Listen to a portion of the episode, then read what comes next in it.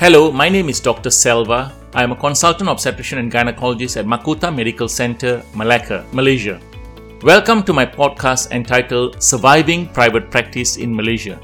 This episode is entitled Your Contract with the Private Hospital. When I joined Makuta Medical Center in 1994, I was only 34 years old. The management of the hospital gave us a contract, and all of us who joined the hospital, being young and naive, just signed the contract without much thought. We were just happy to have a place to practice.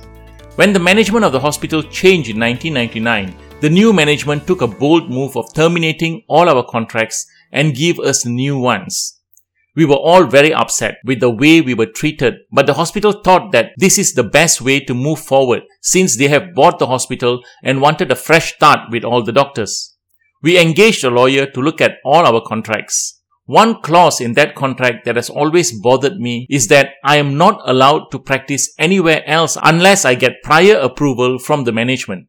I don't think all of us have ever violated this clause, and many doctors have been practicing here for more than 20 years. I have always wondered about the unfairness of this clause.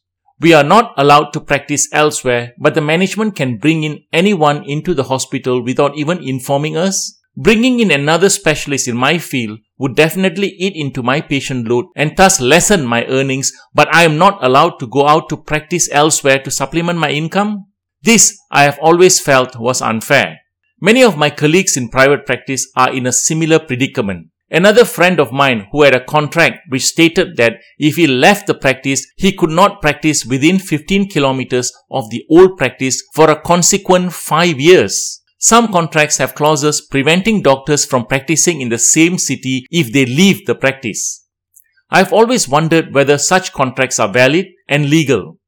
Of course, the hospital will say that we signed the contract willingly and we should abide by it. There are actually two issues. The first issue is if a doctor who has signed a contract with a hospital stating that he will not work elsewhere is caught violating the contract, can he be penalized?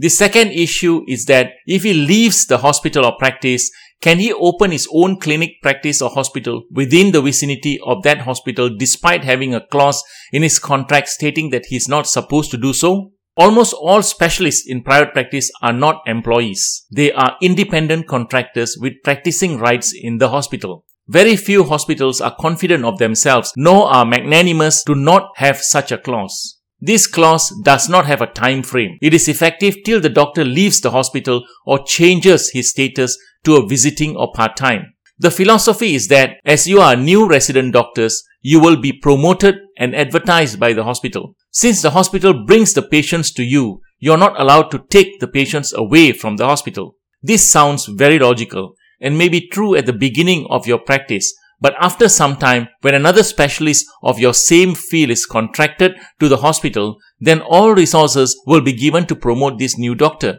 You will have to fend for yourself. You will have to do your own marketing to get patients to your practice. If your income has reduced as a result of this competition, is it fair for the hospital to not allow you to go elsewhere to practice to supplement your income? I know of a friend who opened a clinic while working as a specialist in a hospital. The clinic provided specialized services similar to what he provided in the hospital.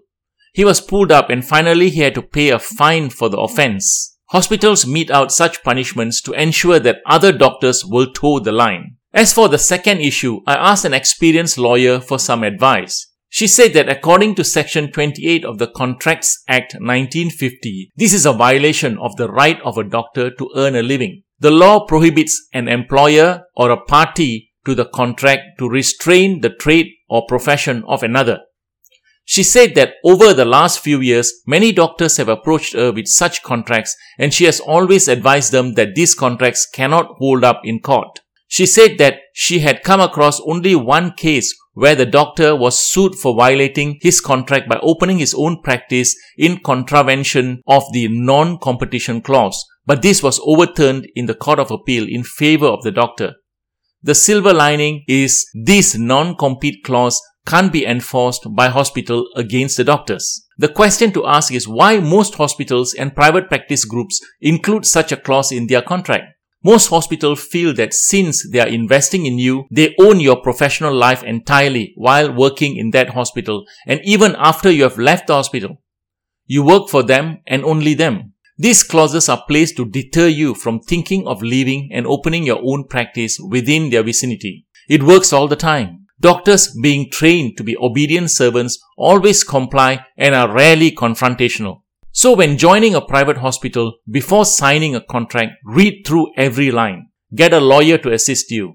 At least understand what you are signing. I too hate to read every line of a contract, but here, time spent is well spent. In most circumstances, you don't have a choice because it is usually a take it or leave it situation. Since many other doctors have already signed a similar contract, they are not going to change it for you unless they consider you as a very, very special case. Since you are giving your entire professional life to this hospital, you need to be at least aware of what you are signing so that you have a clearer picture of what lies ahead in your career.